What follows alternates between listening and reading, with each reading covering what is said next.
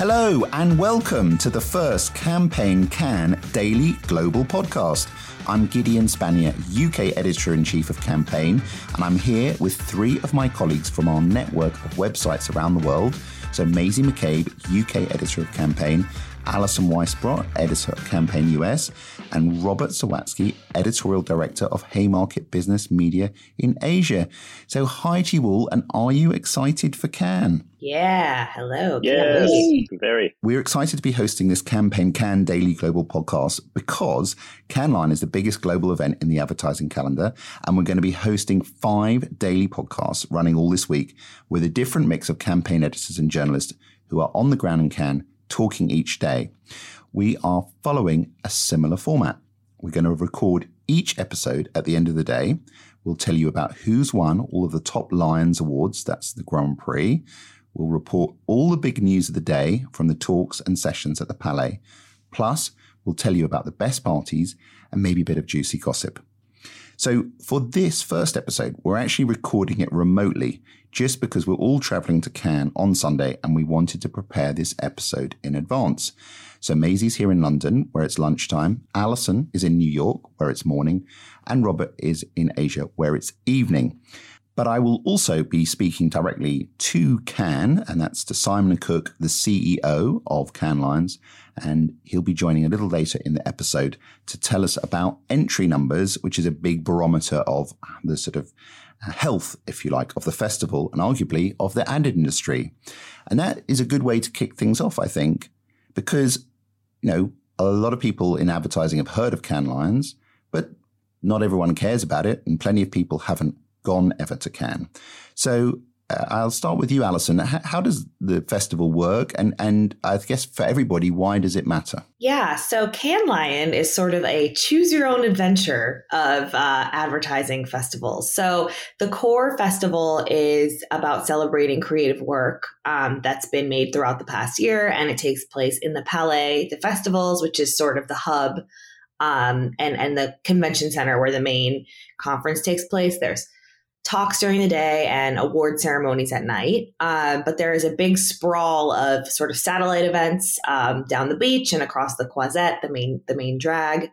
Um, that you know you can kind of pick different parties and events you want to go to and it's a week of meeting a lot of really interesting people and seeing a lot of inspiring work and you come away tired but sort of invigorated yeah Maisie what, why do you think Cannes Lions matters why, why do we spend so much time there well, I mean, it's actually shorter than it used to be. There was a stage at which it kind of extended to six days. Um, uh, but yeah, they've kind of, it's, it's now kind of slimmed down, refined format, I suppose.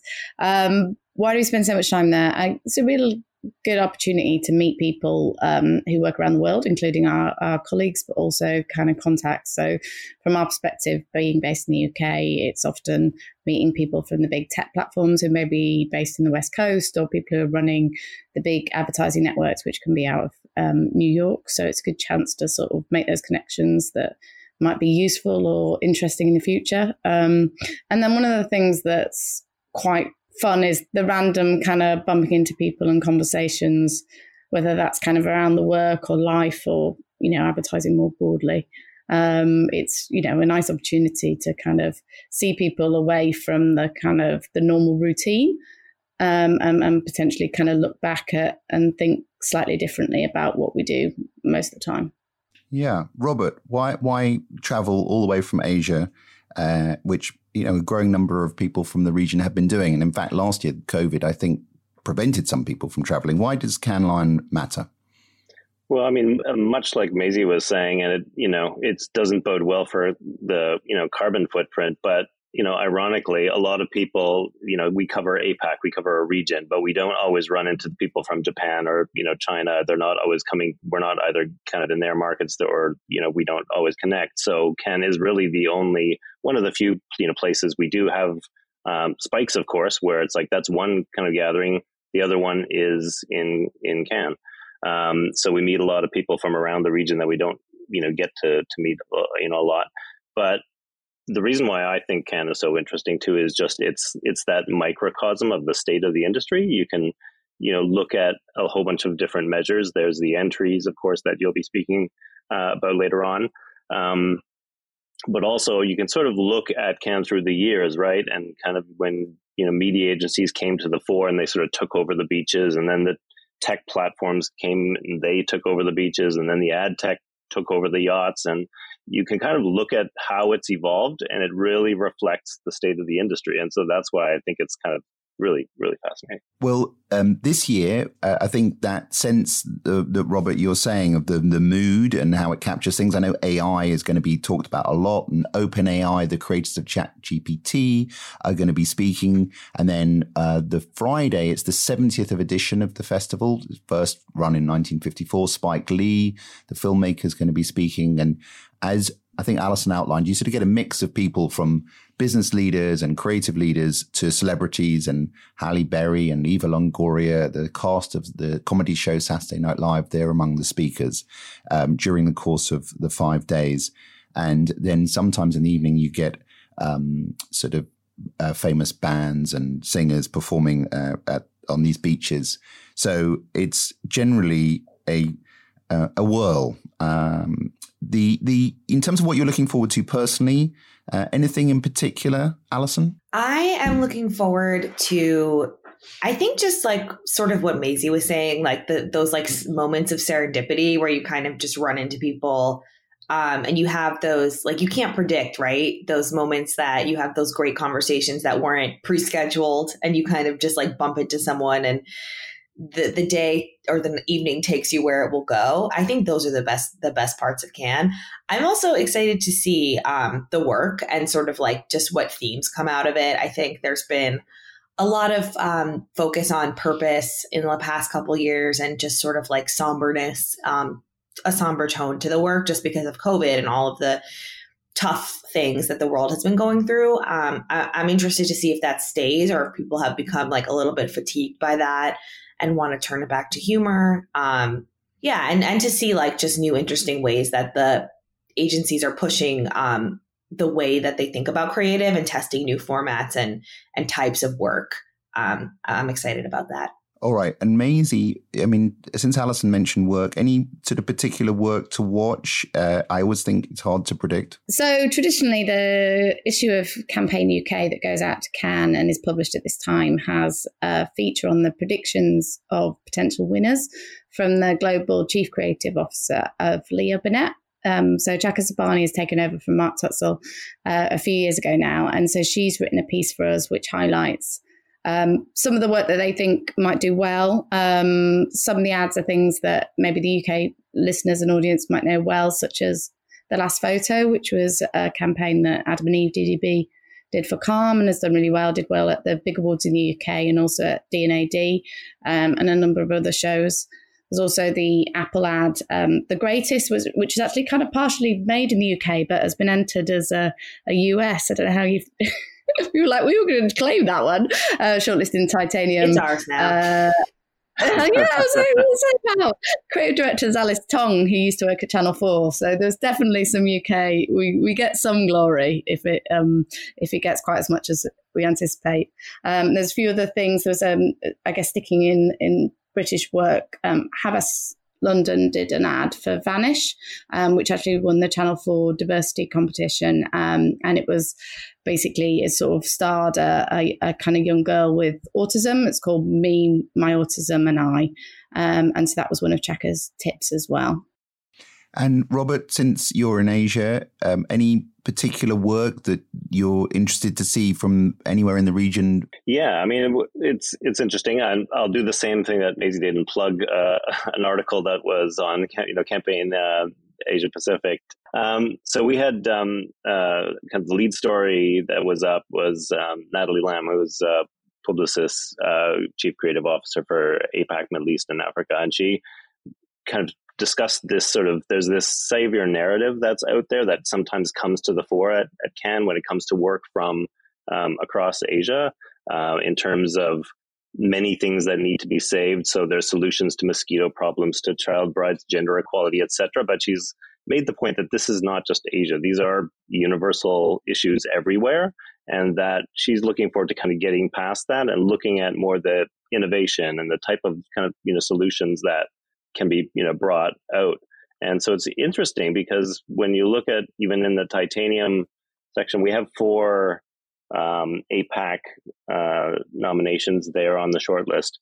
And again, they're they're all very different, but you know, again, really interesting stuff. Some of them are you know is, is straight to do with technology. There's um, Knock Knock by Cheil Worldwide out of Seoul, which is sort of a solution for around um, you know potentially solving problems in Korea. If there's a domestic abuse situation, you can tap on your phone a certain code without saying anything that will alert the police and give them control also of kind of a camera and that kind of thing. So it's very um, it's it's tech oriented, but you know aims to to to tackle kind of a, solution. And then you have kind of more artsy, uh, uh, you know, um, nominations like the last performance by uh, Special Auckland out of New Zealand. Um, really interesting how they tied in together with TV. Um, I you know I won't go into it, but it's uh, you you don't see it quite often that kind of seamless integration of entertainment together in uh, with with the advertising that was done so well there. Alison, any work you want to highlight? Yeah, there's a few um, that have come out on the short list that I'm excited about. Um, there's a piece of work from McCann, New York called ADLAM, an alphabet to preserve culture. And um, it's sort of like this basically, it's with Microsoft, and they preserved this African language that was only spoken. Um, and they created a typeface for it. And it sort of helped this community like preserve their culture in the 21st century. I thought that was a really interesting solution. Um, especially for Microsoft. It's on brand, right? And then um, another piece of work that I like is um, by Mojo Supermarket, which is an independent agency in New York, and it's called Girls Who Code Girls. Um, so I don't know if you guys are familiar with Girls Who Code. It's an organization in the U.S. sort of looking at getting more women in STEM fields, and this campaign sort of taught women how to code more diverse women into video games, which I think if anyone has ever played a video game, you know that that's not necessarily the most common thing to see. So I like, um, you know, work that sort of pushes the boundaries again on technology and, um, you know, again, like things that solve a real problem that aren't just sort of like purpose for winning an award's sake.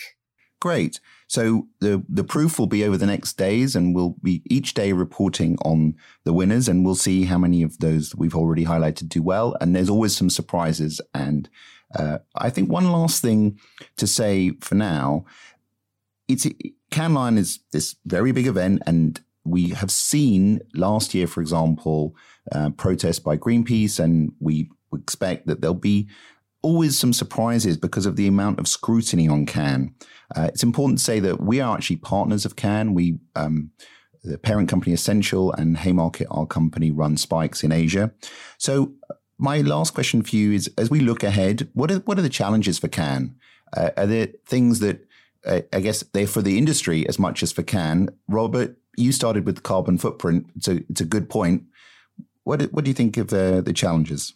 Yeah, I think that kind of you alluded to it. I think that the the bar is higher for if you, if, you, if you're a brand and you want to do good, um, it's you're going to face a lot of scrutiny there. So if you're, you know, some brands are really looking forward to going and showing their sustainability initiatives, but you know, guess what? Clean creatives are there. They have, you know, their people might be splashed with green, uh, greenwash. There are these, you know, kits that can happen, etc. And can very easily these things can backfire. And similarly, I think around DEI too, we're getting a lot of scrutiny now, especially in response to that anti woke sentiment. And we all know issues around AB InBev, right, which is Creative Marketer of the Year at Cannes for the second year in a row. But we know all the issues that are are happening there. Um, with the transgender community and the issues around Dylan Mulvaney. So uh, it's it's it's brands have to be really clear and really consistent, and if they're not, it's it's um, they're going to be challenged.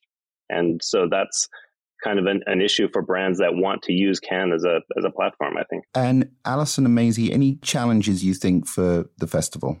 I would piggyback on uh, what Robert just said about um, what's going on with the trans community in the US and the general polarized nature of the society we live in. Like brands are really trying to, you know, on the one hand, they're trying to take a stand and, and be good corporate citizens and align with a purpose because they know that it's good for business and they know that it's some of them I guess, care that it's the right thing to do. Um, and um, I just think like if a lot of work is awarded or brands are celebrated really heavily, and then there's a faux pas that happens, right? Like a couple months later. Uh, for instance, Bud Light was named Creative Marketer of the Year, right? And now they're dealing with all this ongoing backlash. So I guess it's just sort of like, you know, eh, tread lightly um, and just make sure that you know what you're doing is actually part of your brand's actions and, and DNA, and you're not just sort of like talking about it in, in Cannes. Maisie? And sort of, I guess, a slightly adjacent point, I suppose, from my perspective, is I think sometimes there can be a disconnect between the work that's awarded at shows and the vast majority of work that's actually um, you know driving the agency's business and i think that um, the more i think this is potentially like a you know a, a real issue for agencies and for the kind of future sustainability of the businesses because if they're celebrating work that isn't driving their own businesses then they kind of you know they're undermining the rest of what they do. And if the rest of what they do isn't good enough to win awards, then that's problematic, you know, particularly as we look to a, a future where AI can, you know, take a lot of heavy lifting away and things. Um, so I guess I'd like to see more work winning awards that's li- actually answering a, a brand's brief, which I know sounds uncontroversial, but I think is um, often rare. No, I agree. I also would add, I think just for the companies going to Cannes themselves, like especially the tech firms, there's been a ton of layoffs. It's been tough times for people. So just showing up in a way that's not too ostentatious while also being like, we're here and we're excited about it is going to be a tricky balance to strike. Well, the good news is is that we've got lots of campaign journalists and editors from all around the world in Cannes and we'll be using the daily podcast to report on all ostentatiousness. We'll have our eyes peeled. So I just want to say thanks to Maisie, Robert, and Alison. Thanks for joining me and be talking to you again on the podcast all, all this week. Thanks. Thank you. Thank you. Thank you. And now let's talk to Simon Cook, the CEO of Canline. Lion. So, Simon, tell us about entry numbers. And I mean, I, I can give the headline we know 26,992 entries, so almost 27,000. And that's an increase of 6% from last year. Yeah. Uh, tell us about what, what the entries have shown. Hi, Gideon. Good to be with you. Um, well, it's very encouraging to see. you. And overall, I'd say the main message is that we've seen a really strong engagement this year from the brands who are up 18% year on year. And the broader point is that we're seeing a demonstration of investment in creativity outside of non-traditional channels. So as an example, we introduced the entertainment lion for gaming this year, which has performed very well. And then things like brand experience and activation is up 16%. And that reflects many brands renewed focused on enhancing the customer experience and multi touchpoint branding. And then I think proving that creativity can come from anywhere, the creative business transformation Lions has seen a whopping increase of 59%. So some really interesting shifts that we're noticing as well as a positive result overall. Okay, and when we think about the entries, you know, it's a it's definitely stronger than t- uh, 2022. Uh, 2020 21 was a merged year because of the pandemic, a sort of double year. Uh, it's it is down a bit on 2019 still, uh, when I think you had about 31,000. Um, anything to say about the sort of overall mix? I mean, I realise you're pleased that it's up now, and it's still quite tough economic times? Well, yeah, I think as you said, uh, 2021 was still during the pandemic. Um, a bit of a, an outlier for us because it was two years combined. But I think as we start to return to a sense of normality, good to see that things are bouncing back in a really positive way. And whilst you had good growth in a lot of categories, anything which is a bit more of a challenge, just maybe changing media habits? I think no surprises, but we have seen a continued decline on on things like uh, print and publishing, um, which is to be expected. But I think the real surprise story, and this is a, a lion that we've seen in decline for a few years now, which is outdoor, which has seen a dramatic rise back to growth, which is very encouraging. Great, and we get that uh, those lions on Monday night, uh, the outdoor winners. Cannes is a global festival. What about the sort of entry numbers from different markets? Any that stand out? Yeah, I think this year we've seen strong performance across North America and Canada in particular, which has gone up by 48%. Um, and then also a huge investment in creativity from the Middle East with UAE leading the charge and also some interesting growth across Central and South America. So Mexico, Colombia, and of course, Brazil leading the way. And Asia was quite disrupted last year, or at least um, China, I think, was with COVID. Any trends with Asia?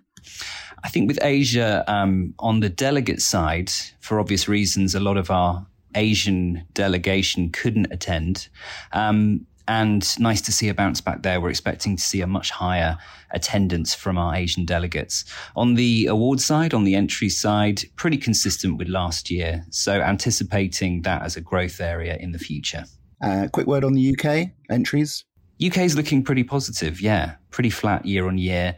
Um, but as always, looking forward to seeing the turnout and what comes through in the work. Okay. So the festival is kicking off. Uh, do you want to give us three big themes for this year? Yeah, sure. I think there'll be a lot of talk around creative effectiveness or more specifically creative impact. And that's because we have more and more brands attending the festival um, because they have to make the case for creativity over and over again. And our creative impact track that we are featuring across the festival this year will help provide some of the, the tools and the practices needed to make that kind of creative effectiveness inevitable within their organizations. Um, I think talent is still going to be a big focus year on year, but with more of an angle around uh, a focus on inclusion. You know, so rather than focus on the talent wars that we've seen in recent years between agencies and agency networks, really starting to think about how we bring in new talent and especially from underrepresented communities rather than looking side to side and perhaps poaching horizontally. And I think lastly, we'll see um, uh, the evolving role of creativity and also how that's potentially being disrupted by new technologies like AI. And we expect to see a lot of commentary across the stages on AI this week. Great. Now, we've said on this podcast with the, the campaign journalists, we've, we've, we've recorded it remotely just because we are traveling into Cannes on the Sunday, but you are already there. You've been there the whole of the week before. So from the like the 12th um, of June. So just describe very briefly what what's what's it like physically. And I, am thinking of the Palais by the harbour and all the, the beaches and and then what you've been doing for this last week to get it ready. Yeah, of course. Um, well, as you say, we, we arrive much earlier than our delegates because it's a, a very large production. Um, so within the Palais itself, uh, there will be a huge focus on the work and also the future. Lots of speakers talking about what we can expect coming down the tracks. And then outside and down the Croisette, uh, lots of very interesting activations being put on, and also some dedicated beaches for the likes of the Cannes Can Diversity Collective, otherwise known as Inkwell Beach. We're seeing Amazon Port return for its second year. Uh, Spotify House will be back again, and also Pinterest, LinkedIn, and Microsoft, among many others, will be turning up this year in a thoughtful way to uh, to network and to meet with the global community who will be attending. And Simon, there's you mentioned a lot of companies, but there's also some agencies there. Uh, we know WPP and Dentsu have had beaches before, but now Omnicom have Omnicom Cove. Um, you've got the Stagwell Sport Beach, so everyone wants a bit of beach. It would seem so. As you said, yes, Omnicom coming back with Omnicom Cove this year, WPP repeating their presence and building out their beach. So you're looking forward to seeing the, the mix of players along the Croisette this year. Yeah, well, um, thanks so much for joining us. And I, I think, Simon, your view is don't overfill your diary and, and try and enjoy it.